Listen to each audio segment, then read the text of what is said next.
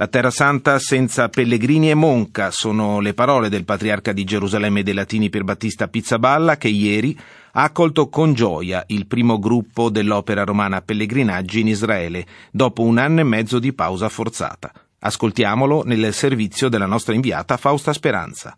Significa che possiamo tornare a respirare con due polmoni. Il pellegrinaggio fa parte dell'esperienza di Terra Santa, della vita dei cristiani della Chiesa di Terra Santa e abbiamo bisogno della loro presenza anche eh, dal punto di vista pratico perché porterà il sorriso in tante famiglie cristiane, ebrei e musulmani che vivono di pellegrinaggio. Il patriarca Pizzaballa non nasconde qualche preoccupazione in più a viaggiare, ma rinnova con slancio l'invito a venire in Terra Santa.